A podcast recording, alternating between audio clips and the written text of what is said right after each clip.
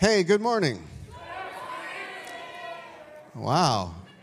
I must, I must say, this side is a little louder than this side. That's great. Well, if you don't know me, my name is Steve Atkins. I'm the lead pastor here at Hillcrest, and um, I love to meet new people. So if you're here and you haven't met me yet, I mean, you've maybe seen me or whatever, but if you haven't uh, had a chance to chat with me yet, I'd love a chance to chat with you. So after the service, I'll be in the, uh, the entryway there, and if you want to uh, just uh, introduce yourself to me, that would be a great big favor you could do for me.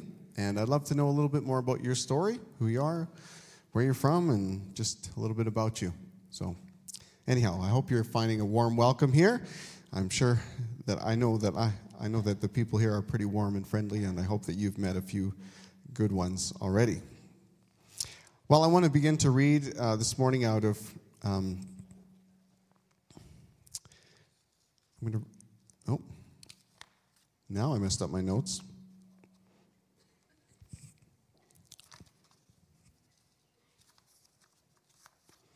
Well, you can't just always rely on your notes, can you? I'll just, there we go. I often just put the scriptures in my notes so that it's simpler for me to follow along and I don't uh, get too cluttered up here. But we're going to just read out of uh, Acts chapter 2.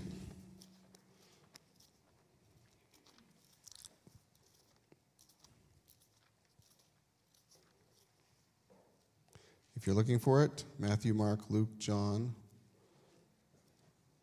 and then you should run across the book of Acts after that. All right.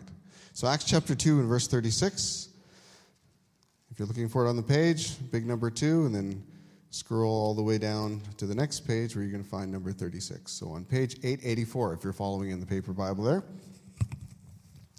Let me read this to you, and uh, then we're going to watch a quick video after I, I read this to you here. So, 2 and 36. And this is Peter preaching. He says, Therefore, let all Israel be assured of this God has made this Jesus, whom you crucified, both Lord and Messiah. When the people heard this, they were cut to the heart and said to Peter and the other apostles, Brothers, what shall we do? Peter replied, Repent and be baptized, every one of you, in the name of Jesus Christ for the forgiveness of your sins and you will receive the gift of the Holy Spirit. The promise is for you and for your children and for all who are far off, for all whom the Lord our God will call. With many other words, he warned them and he pleaded with them Save yourself from this corrupt generation.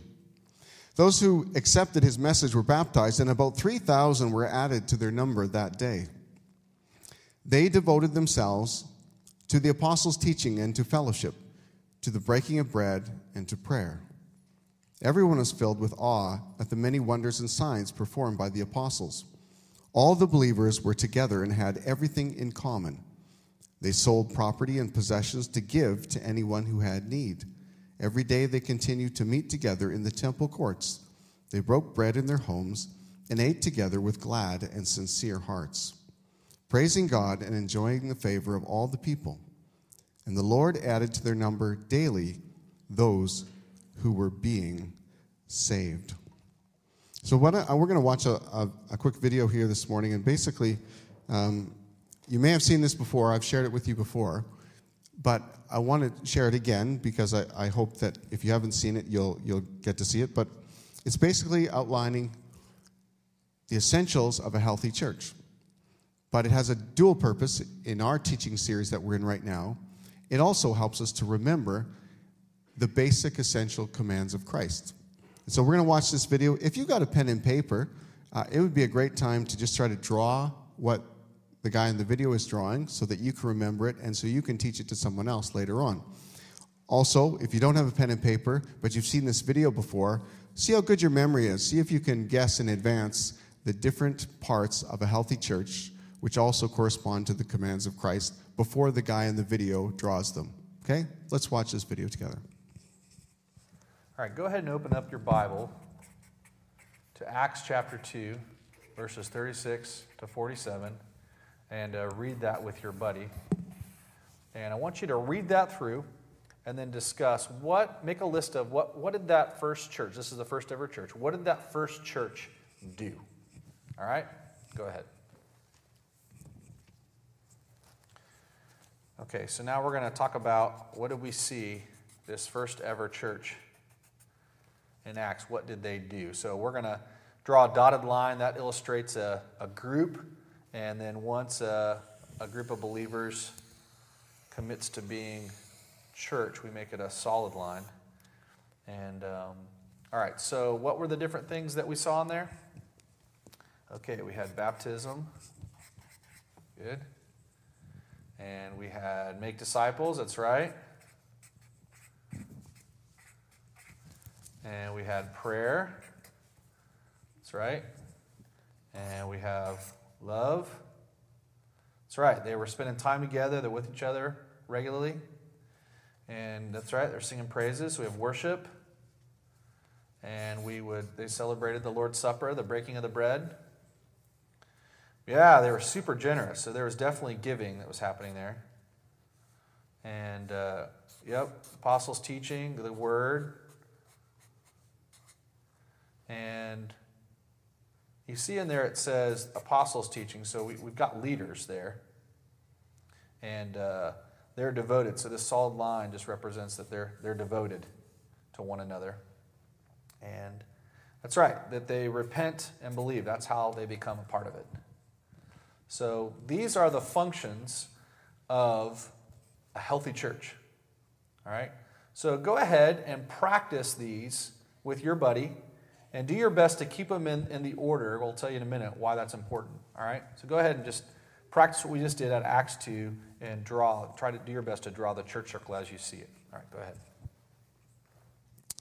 All right.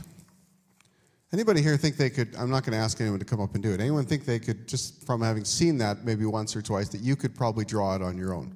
Just maybe? Close? Okay, there's a few. Um, I was drawing this the other day. Uh, so I had someone come, and it was a friend of mine, and, and uh, he and I were just chatting about uh, the steps we would take in order to um, help somebody who's a brand new follower of Jesus uh, understand what Jesus wants them to do as his follower, right? So I said, well, I think it would be helpful to draw this circle and to just sort of go through here the commands of Christ. And you can start with the ones that we're talking about in this series. Last couple weeks, we talked about repenting and believing and being baptized. Anyhow, so I started drawing this stuff. And uh, as I was drawing it, I was feeling pretty good because I was like, oh, yeah, good. I know how to do this.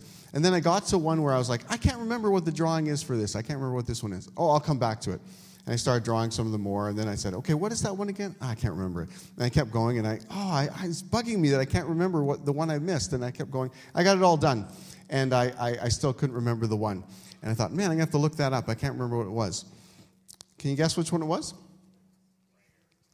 Well, it wasn't prayer, even though that's what I'm talking today about today. It was make disciples. And I was embarrassed.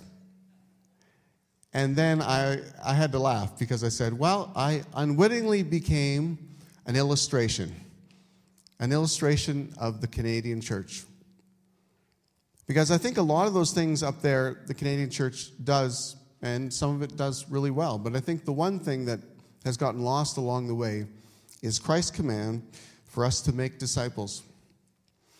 In, um, in the part, the verse that we, the verses that we often call the Great Commission, Christ says, you know, all authority has been given to me. Therefore, go and make disciples of the nations, baptizing them in the name of the Father, Son, and the Holy Spirit, teaching them to obey all that I have commanded you. And then he goes on to say, I'm with you to the very end of the age.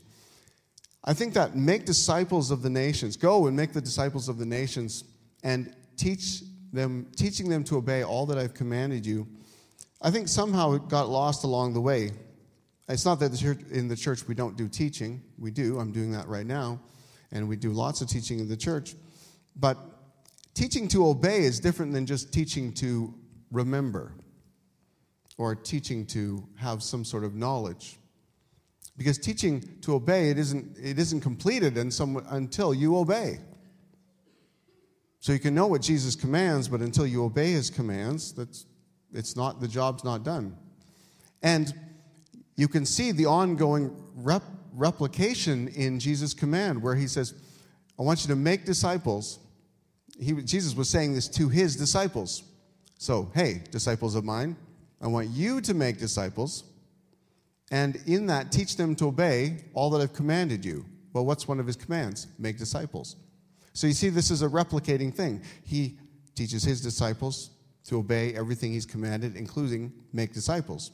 They make disciples, which they teach to obey everything he's commanded. And then they make disciples. And that went on and on and on until you got here. Somehow along the way, you learned a little bit about who Jesus is. Enough to put your faith in him and trust in him, Maybe you're here today and that's not true. You say, I, I haven't come to that place yet. You can still come to that place. In fact, today you could even come to that place where you put your faith in Him, where you trust Him, you trust in what He's done for you by living, coming to earth and living a sinless life and then dying as a sacrifice for your sins on the cross. You can trust in that. That that will, uh, that what He's done for you on the cross is enough. It was needed because of our sinfulness, but it was enough that it can make us right with God. And uh, that's something that all of us can have. But I think along the way in the church that, and I, I, I don't say this as a condemnation, I say that this is a clarification because I, I feel like in my life it's the same, the same dynamic as at work. I was like, where was that time where I was taught to make disciples, teaching them to obey all that Christ has commanded them? And where, when did that happen for you? I think what's happened in the North American church is we've become very dependent on the church as a body, the church in its programs and its activities. But I, it was a number of years ago I, I encountered a startling question. And I've asked it a few times through the years, and I've um, been, it's, it's been a disturbing question. But you know, sometimes it's good to have disturbing questions in your life because they lead you to good things. This is a question if all the Christians in Moose Jaw were erased, except for you, could you seed the, could you seed the gospel back into Moose Jaw and establish churches in this city? Sounds pretty daunting, doesn't it? And part of that is because we never did much training to help people to succeed at that mission. Now, Jesus did extensive training to help his disciples to succeed at that mission. And, his, the idea was that those disciples would train the next and the next and the next and the next.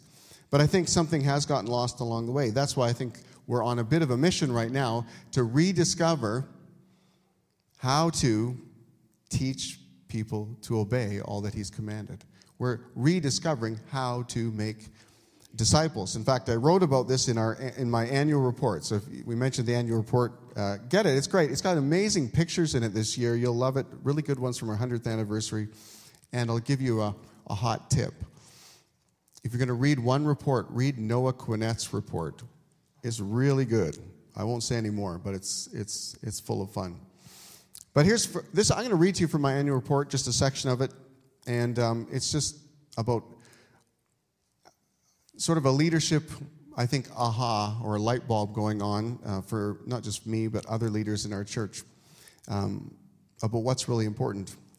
So, going into 2024, we're focused on Jesus' command to make disciples of all nations who we are teaching to obey everything he has commanded us. And that's from the, Matthew 28 18 to 20. This moment, where we're at right now, is an extension of the audible of 18, in quotes. Now, this is a sports reference. An audible is a, a, quarter, a football quarterback makes a, an audible. He calls an audible. It's a change of strategy. It's a response to the threats and the opportunities they see in front of them. The 49ers could have done a better job of that, if you, in my opinion. in 2018, at a meeting we called Move the Core, so this is um, it was the fall of 2018, so five and a bit years ago. We identified that we weren't seeing the kind of spiritual harvest that God was desiring to see in Moose Jaw and area. and we asked our congregation for their input, ideas, and prayer. And out of that meeting came the motivation to host the Alpha Course. Also, some people were identified as having an eagerness to be more effective in evangelism and made lifestyle, choi- lifestyle choices to match that. And our team began to pray and look for resources that would help our church grow in this area. Resources like gospel fluency and prayer evangelism helped us. Sling training was offered for a couple years. We started using a simple, a simple common prayer of commitment when making more frequent gospel invitations in our services. A couple of the staff took training in disciple making movements, and many life groups learned how to lead a discovery Bible study so we would be able to disciple new believers to understand and obey the Bible for themselves.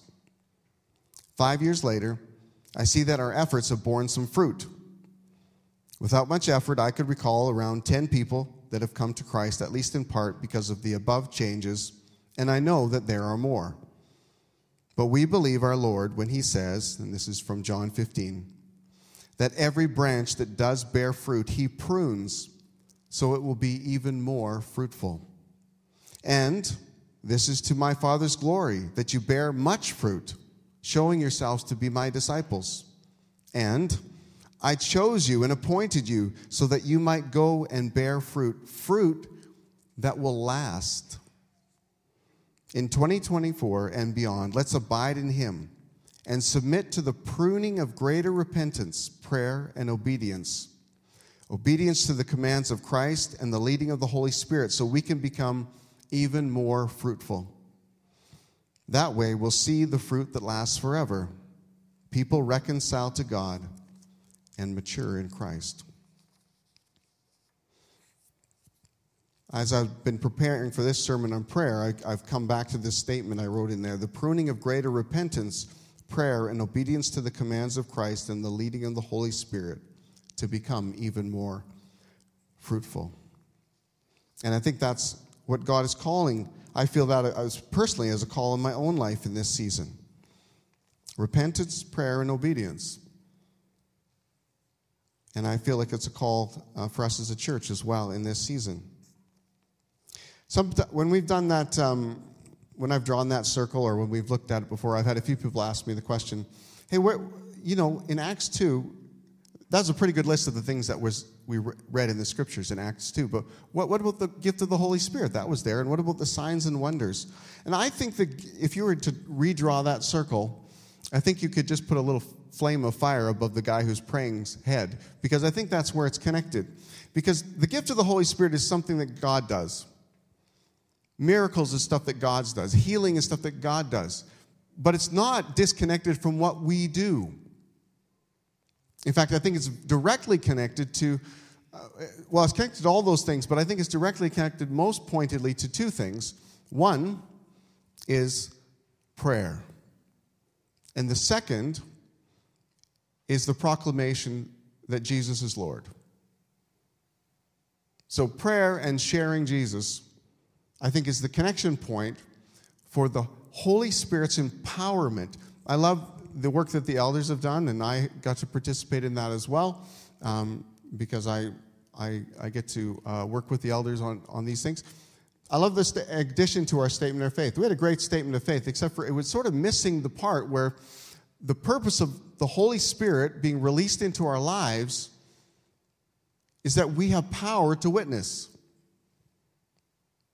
Jesus said, you know, wait, wait in Jerusalem and you'll receive power from on high, and then you'll be my witnesses in Jerusalem, Judea, and to the ends of the earth. It was the empowerment to do the Great Commission, was the, was the filling of the Holy Spirit, was the baptism of the Holy Spirit, the empowerment of the Holy Spirit. And signs and wonders, I think those fit in with the preaching of the gospel. I think when you share uh, that with somebody about your relationship with Jesus, and you share with them how they can also have a relationship with Jesus, I think you should more likely expect when you're doing that, as opposed to not doing that, to see little miracles or even big miracles happening in your life. and in the lives of the people that you're ministering to. I think that's the connection, the main connection points, I think, to uh, the gifts of the Spirit and the signs and wonders that are described in Acts chapter 2. So today, I, I want to just, the command of Christ today that I want to bring us to is, is the command to pray. The command to pray. And um, most of us know the scriptures that I'm going to go to for the commands to pray, found in Matthew and, and found in Luke. But I bet most, I bet a bunch of you have it committed to memory what I'm going to read today. So actually, I'm going to invite you to recite with me the Lord's Prayer. In fact, let's stand as we do it. Can we do that? Because this is, this is basically the command. The command of Christ to pray is the Lord's Prayer. So let's say it together. Our Father, who art in heaven, hallowed be thy name. Thy kingdom come, thy will be done, on earth as it is in heaven.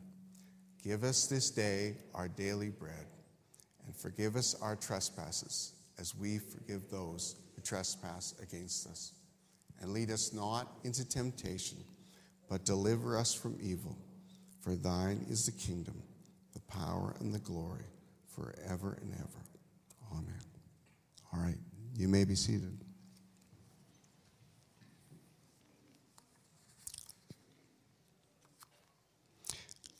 You know, the Lord's Prayer, it's in Matthew and in Luke, it's got a different context. In Matthew, it's part of the Sermon on the Mount. There's large crowds who have followed Jesus, and he's giving this amazing sermon. Matthew 5, 6, and 7 uh, contains him sharing this amazing sermon. And in there, he has teaching on prayer. The other context is in Luke chapter 11. And there, the Lord's Prayer is there uh, again. But in this context, it's not with a large crowd, but it's actually just the disciples by themselves. In fact, Jesus has been praying.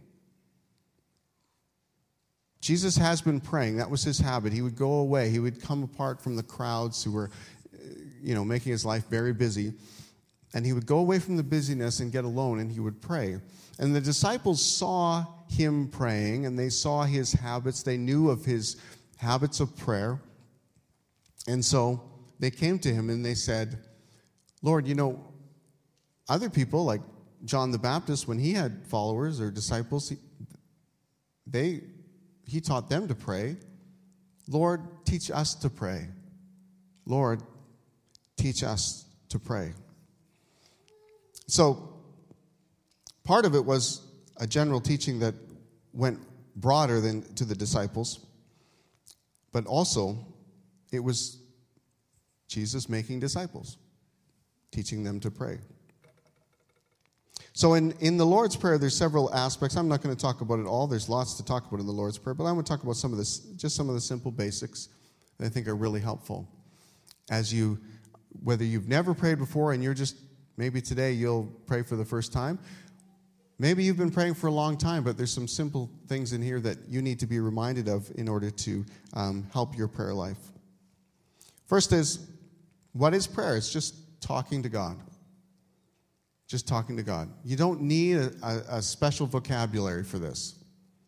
If you can talk to another person, even somewhat, you're, you're set for talking to God. Now, if you can't speak, God can hear what you think. So that's also good. You can pray even by thinking as well. So God can hear silent prayers as well as verbalized prayers. But the, the reason why we pray is that He hears and He answers. And there are things that are, can only be done on the, in this world when we pray. In fact, you, you see again and again where God wills something in the Bible, and then the second stage is looking for someone who will pray for it to happen. You think, well, that's interesting. Why doesn't God just do what he wants to do?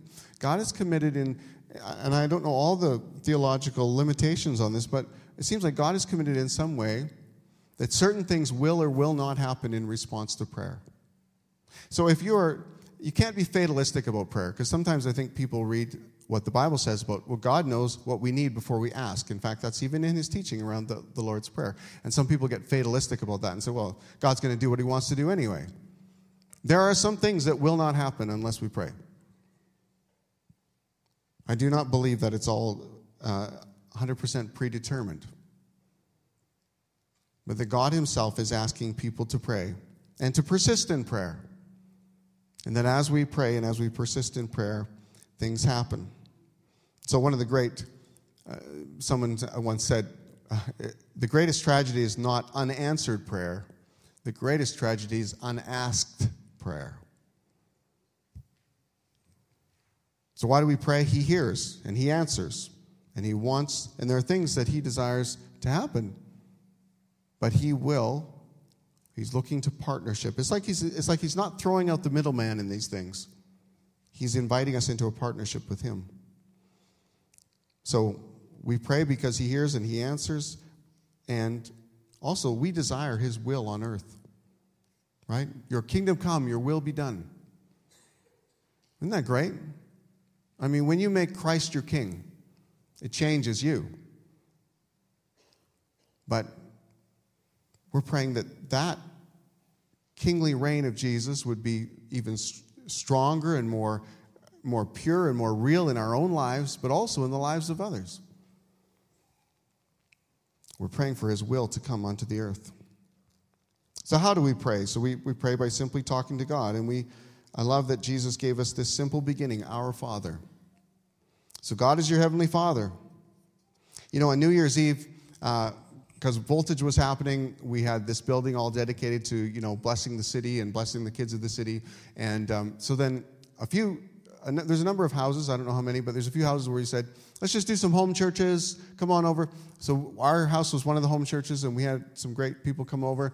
And we did a, a prayer exercise, and we did this. We just say, um, the prophecy about Jesus, where it said, uh, He will be this one who's coming, Jesus the Messiah. He'll be wonderful, counselor, mighty God, Prince of Peace, everlasting Father. And then we asked the question we said, let's listen in prayer and say, of these descriptions of Jesus, which one do you need him to be for you in 2024? So in our home, we just sort of were quiet before the Lord and listened, and then people started to share us. We said, I, I need him to be that wonderful counselor. I need him to be mighty God in power. I need him to bring peace to me as the Prince of Peace. The one for me that, that resonated and I really felt like was for me was Everlasting Father. Everlasting Father. I just felt like, yeah, like to me, it was about intimacy with Christ. It was like, um, you know, slowing down, again, like Jesus, trying to come apart from the busyness and, uh, and just really focused in on Him. So that was, that was, that was it. So um, God is your Father, and He's a good Father. Now, if you have a troubled relationship with your earthly father, you might need to um, you might need to a little bit of an adjustment when to think of God as your father. But he's not like he's not your your earthly father slightly improved right? He's a heavenly father. So that's completely different in some ways.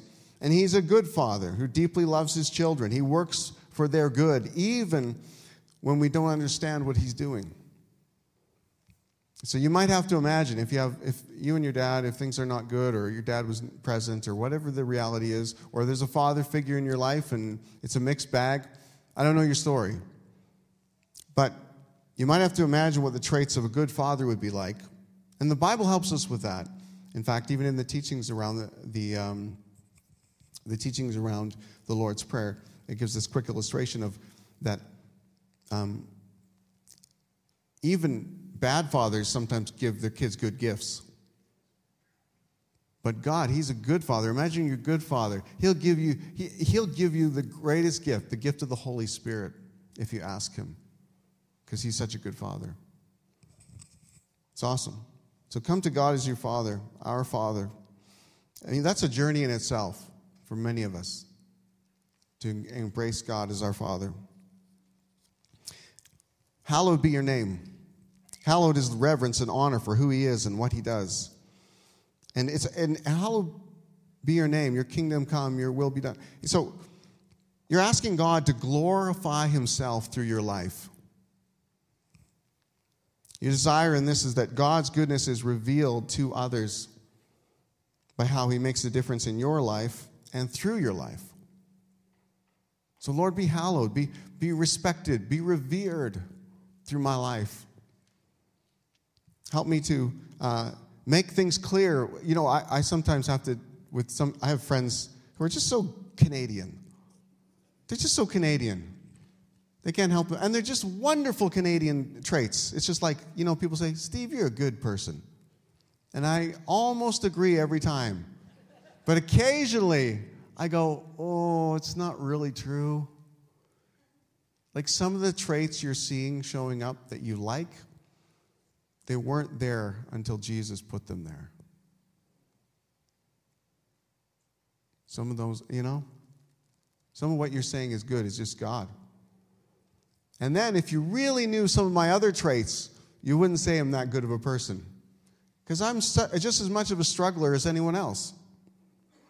I got just as many faults as anyone else. And so, so I often, you know, if I'm, if I'm wise in the moment, I'll, I'll try to find some way to say, hey, hey, hold off on the praise. It doesn't really fit me. Um, I can tell you there's been some significant improvements since I met Jesus and since, and, and since I've walked with him. So we want to bring glory to Jesus. We want to him to be hallowed, him to be praised, him to get the glory. Hallowed be your name. Give us today our daily bread. So this means ask for your needs. Small needs or big needs, he wants us to ask and he wants us to look to him to provide. Okay, so this week I'm tucking my six year old daughter into bed and I said, I'm going to pray that you will have a good sleep. Is there anything you want to pray about and ask God for? So she said, Yeah, I have something to pray. So I prayed, God, help Jade to have a, a good sleep tonight. That's a pretty little ask, right? And then Jade turned around and said, Jesus, I pray that mommy would get pregnant again and that I would have a little sister. So little needs and big needs all in the same. I could hardly wait to tell my wife uh, what our new priority would be. Now, after we prayed, it was a disciple making moment, right? So I told her that God loves that she would ask that. And that God knows what's best for us, and that sometimes He says yes to our prayers, and sometimes He says no, or even wait, according to what would be the best outcome, because He's a wise and good Father. All right. Forgive us our debts. So ask for forgiveness for any sin. There's two parables at least where Jesus tells stories which he compares people being forgiven financial debts to people being forgiven their sin. And uh, so when you get to this part in the Lord's Prayer, this is a great time to just do quick inventory, um, to forgive others, and to ask for forgiveness for what you've done. You may also realize that there's homework after you pray this. You may, oh man, I got to make it right with somebody else. This is really important for a follower of Jesus to have a really clean slate between us and God, and also a clean slate between us and other people, and to forgive everyone, whoever offends you. That's the commands of Christ, that's his teaching for us. Then deliver us from the evil one, deliver us from temptation. So pray for deliverance when you face temptation. Maybe there's an ongoing temptation in your life. Pray about that. Pray for deliverance. These are just some of the basics that are eh, found in the Lord's Prayer. You know, I found an, an incredible uh, overlap between um, some of the things I'm hoping for for our church and the Lord's Prayer and what I've been reading about recently, which is the Welsh Revival. So, the Welsh Revival broke out around the turn of the century, I think 1905 ish, in Wales. And um, at the center of it was a young man named Evan Roberts. He was 26 years of age. And um, I mean, he hadn't been a pastor or, or, or, been in any specific leadership position, but God got a hold of his life. He went and, um, and hung out with a, a mentor named Seth Joshua. He was, he was a pastor. And he taught him a prayer. And this is the prayer he taught him Bend me Bend me, bend us. Bend me, bend me, bend us. Two thirds of the prayer was about getting our own selves right, getting our own self aligned with God, getting our own selves useful to God. And then at the end, bend us. Well, God did bend Evan Roberts. He bent him in such a way and spoke to him in such a way that he gave him a great vision. In fact, he, he, would, he had a vision uh, where the Holy Spirit sort of showed up and showed him all of Wales, the whole country, being lifted up to heaven. And he was impressed by God to pray. Again, we're talking about God wants to do things, and then he gives them a, someone an assignment to pray so it will happen. So he felt like God had given him an assignment to pray that 100,000 people from the, his nation of Wales would come to know Jesus. And so he began to pray. 100,000 people would come, and he prayed and he prayed and he prayed. And then there was moments. There was a moment came where he was invited to come speak. I think they it was like he'd come thinking he was going to speak in the church, and I think he only got to speak to the youth. They didn't let him speak in the church. They, I think they had him put him off to a school at the side, like a school classroom.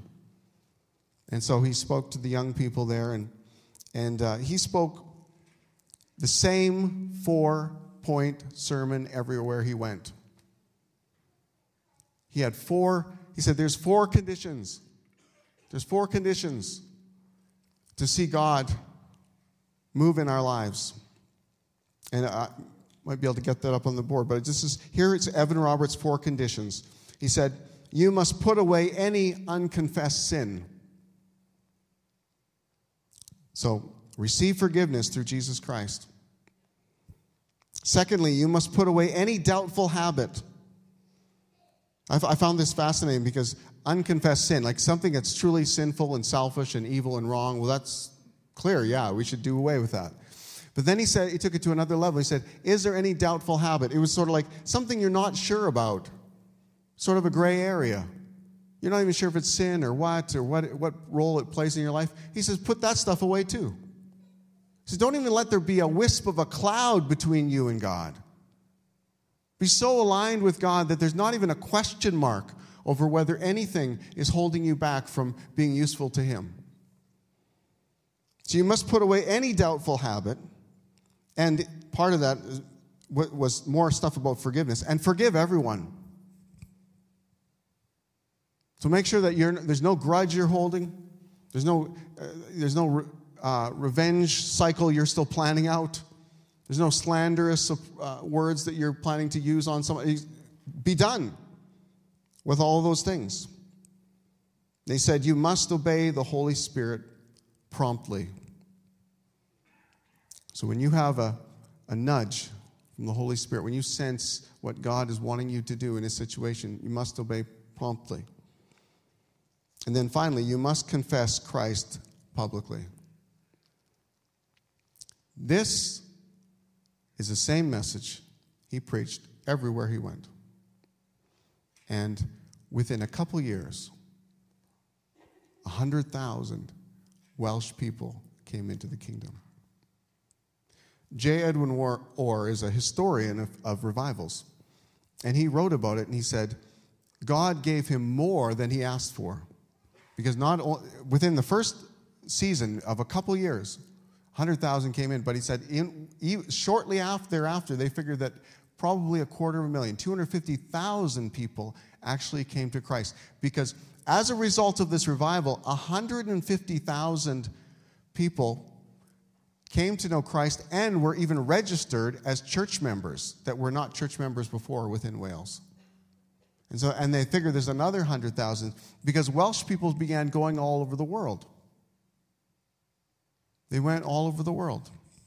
They figured there's 30 different other revival locations that came out of the Welsh revival.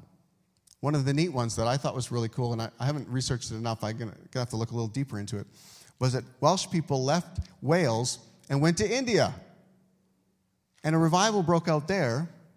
And as that revival broke out there, it spilled over into, I believe, Indian people going to Korea. And a revival broke out there. Pretty amazing stuff.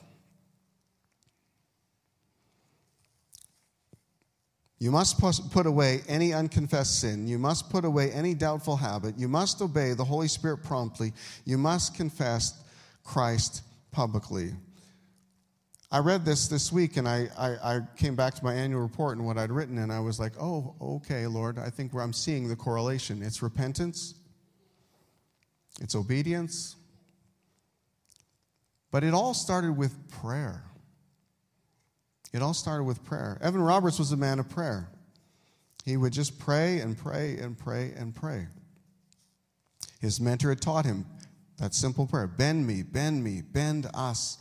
He created his own version of this prayer that he, uh, people would hear him praying it before he was going to preach. You'd hear him praying before uh, in, the long prayer meetings that they would have. You'd hear them saying these, this same line again and again. And I felt like it was just such a great summary line of what uh, we, we would hope for for ourselves, what we would hope for, what we need in order to um, be effective in the harvest that Jesus has for us in this day. And so it's just three lines. Empty me. Empty me. Fill me. Fill me. And use me. Use me.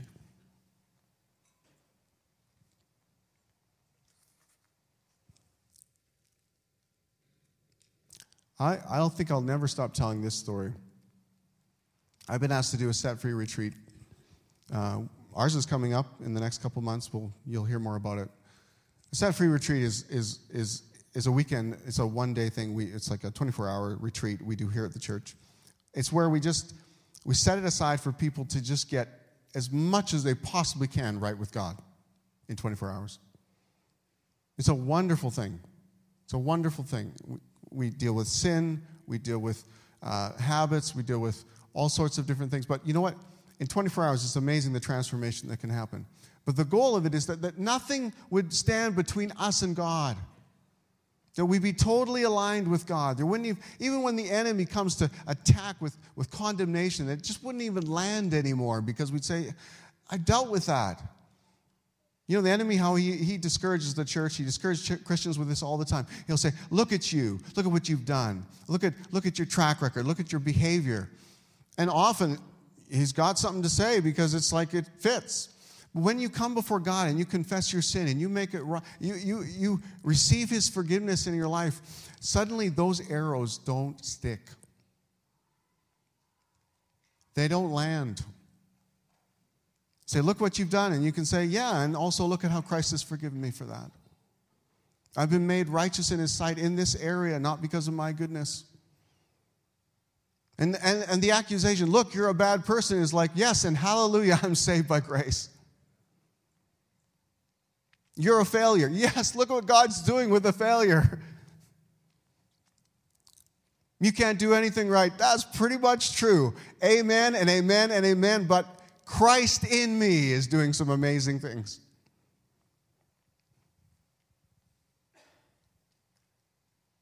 I can't tell you, the, most alive moments in my life and in my walk with God have been those seasons where God has called me through a time of repentance. He's called me through a time where He's put His finger on certain areas of my life and He's asked me to deal with those areas. And it's been a time of humbling and it's been a time of, uh, of getting very real with God. But the outcome of those times has been the sweetest times of my walk with God. It's been the, the best times of my walk with God. Was when I've, I've gotten gut level honest with God. And I've repented of things that I've, I've let linger for a long time. It's like I have that, you know, I just have that fresh, clean feeling in my spirit and in my in my life when those when I when I come before him and, and say, Yeah, Jesus, I'm surrendering myself, not not holding back from you, but I'm I'm I'm I want to be useful to you. Empty me. Fill me. Use me. The church, the, the people who of the of that of the Welsh revival, they have their own prayer. I just found all these incredible prayers from Welsh revival. I just want to share them with you. Amazing stuff.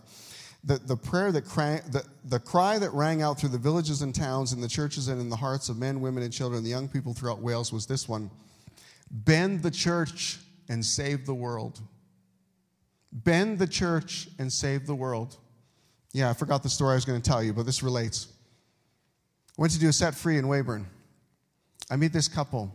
They told me about how all of their kids have walked away from God and how heartbreaking that was for them.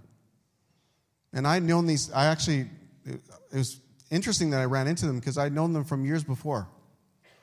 And so I was like, oh man, this is terrible. And, and they loved Jesus, but none of their kids were walking with God, and it was really, it was very difficult. And I said, so, you know, what's happening now in your life right now? And they said, a couple years ago, God just really spoke to us about we were always trying to get our kids to get right with God, and we were working so hard to make that happen. And, and, and, and then the Lord told us to redirect our energy to sin in our own lives, to just getting ourselves completely and utterly right with God. And so that's what we've been pursuing. So for the last year or two, we've just been, we've been just, just making sure that that we, we are in the right place with God, that we are, um, we're, we're, as He wants us to be in, rela- in relationship to Him. And I said, And how's that going? And he said, it's, it's been an amazing journey. It's been an amazing journey. God has dealt with so many things in our marriage, in our, in our hearts, and, and just personally, it's been an amazing journey. And they said, And, and do you want to know the, the uh, surprised icing on the cake? I said, Yeah, I do. He said, So I'm just arriving here, about to do the set free retreat in Weyburn. And, and they said, um, Our daughter came home this weekend and she gave her life back to Christ. He said, It didn't come from our twisting of her arm or persuasion or, or trying to. It came when, out of the blue, when we were just focused on making sure we were who we were supposed to be in relationship with God. When I hear about the Welsh people and they say, bend the church and save the world, I think there's something very real about that. Because sometimes as the church, we can look at the world, we can look at how things are broken and how things are, and we can be sort of like disdainful or something and, and go, oh, look at them, how messed up the world is. Let's huddle in here and stay safe where everybody's just perfectly pure. But we're not. I was sharing um, my faith with someone recently. I was using the three, go- three circle gospel presentation I've shown you here. I was sharing that with somebody. Anyhow, and, and then I was, you know, how sin came into the world and stuff like that. And, and then somehow the conversation turned a little bit, and, and we were talking about the brokenness in the world. That's one of the circles. And what's wrong with the world. And I was hearing their perspective on things that are wrong with the world. And I was going, and it was good. They had some good insights and stuff like that, and it was awesome. But then at a certain point, back to me, I said, you know what? Maybe I should clarify this. You know what's wrong with the world? I am. I am. I was born sinful. I was born selfish. I have a natural tendency to make the world all about me. I have, I have, I can point to, I can tell you about the brokenness in my life. I can, I can, but Jesus came along and, and, and didn't reject me in my broken state, but he received me and, and welcomed me, and he's been, he's been doing a uh, restoration work in my life.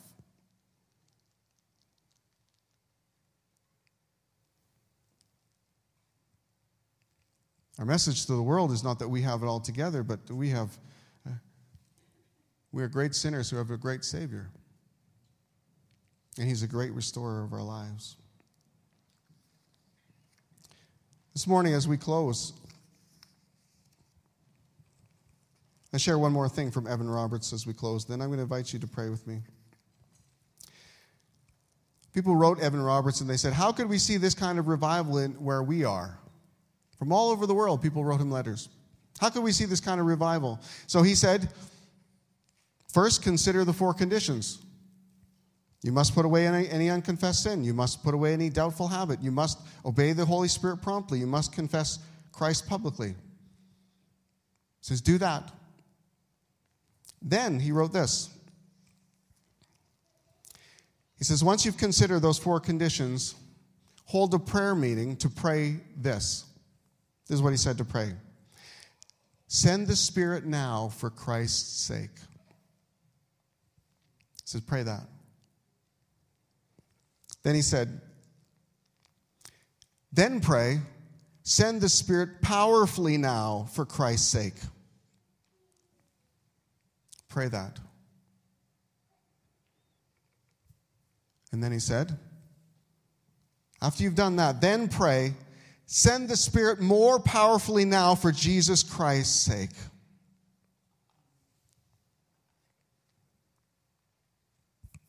You know those disciples who started out with the Lord's Prayer?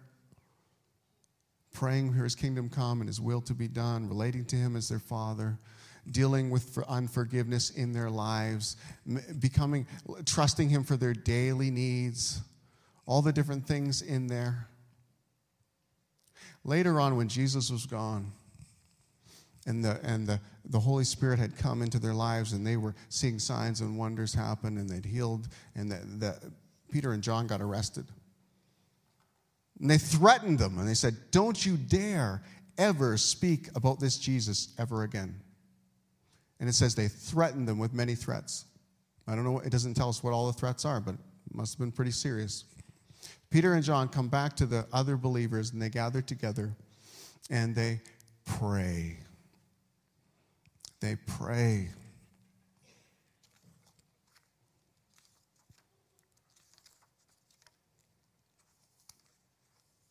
Let me read you what they pray.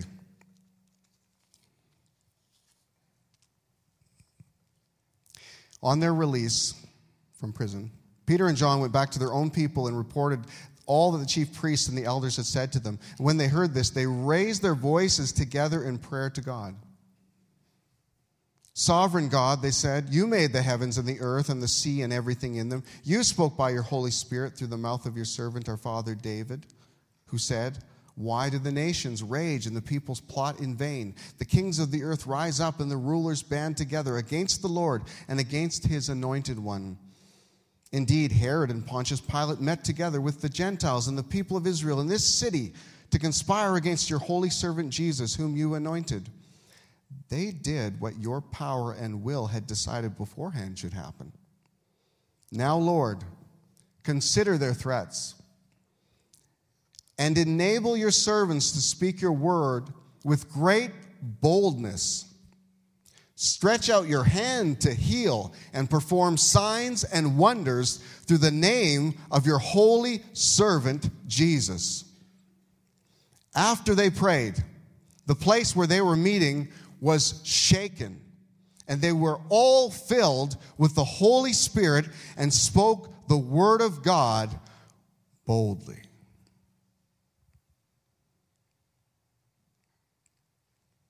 Let's stand. Let's pray.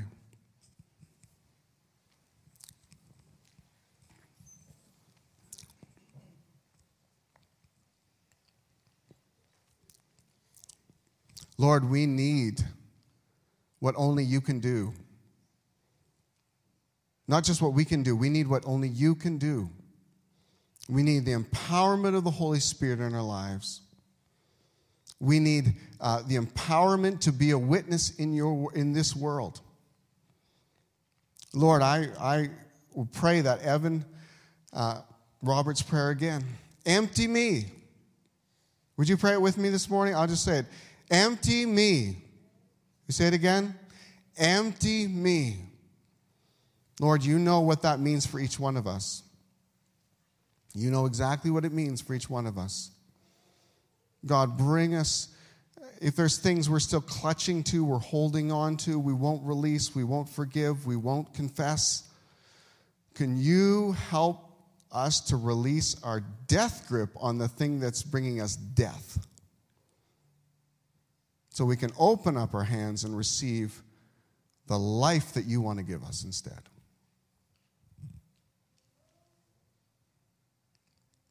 Let's pray the second part.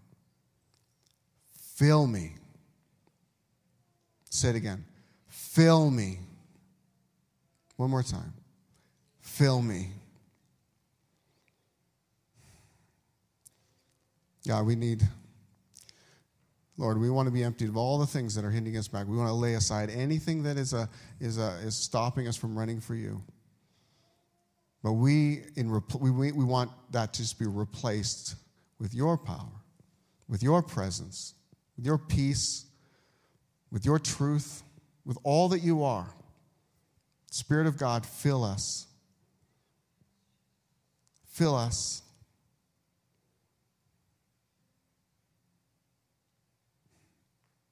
Last one. Use me. Say it again. Use me. One more time. Use me. Lord, that's our greatest desire. We want to be useful to you.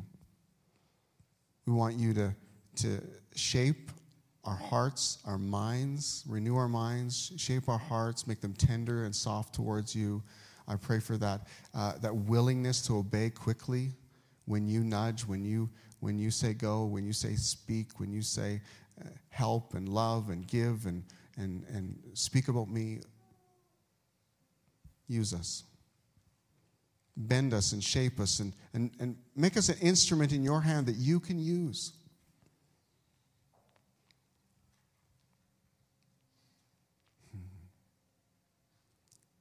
Lord, I thank you for each one who's here this morning. I just thank you for the, um, even the work that you're, you're doing in, in, in different hearts right now. And I just pray, Lord, that you would help them to go on the full journey. That the enemy wouldn't snatch away the seed of what you've deposited in them today, but that they would they go on the full journey. If there's things they need to put in their calendar, take out of their calendar, they go on the journey. If there's reconciliation they need to make with others, they, they give them the opportunity, give them the words, give them the guts, give them the right heart and posture to, to do it.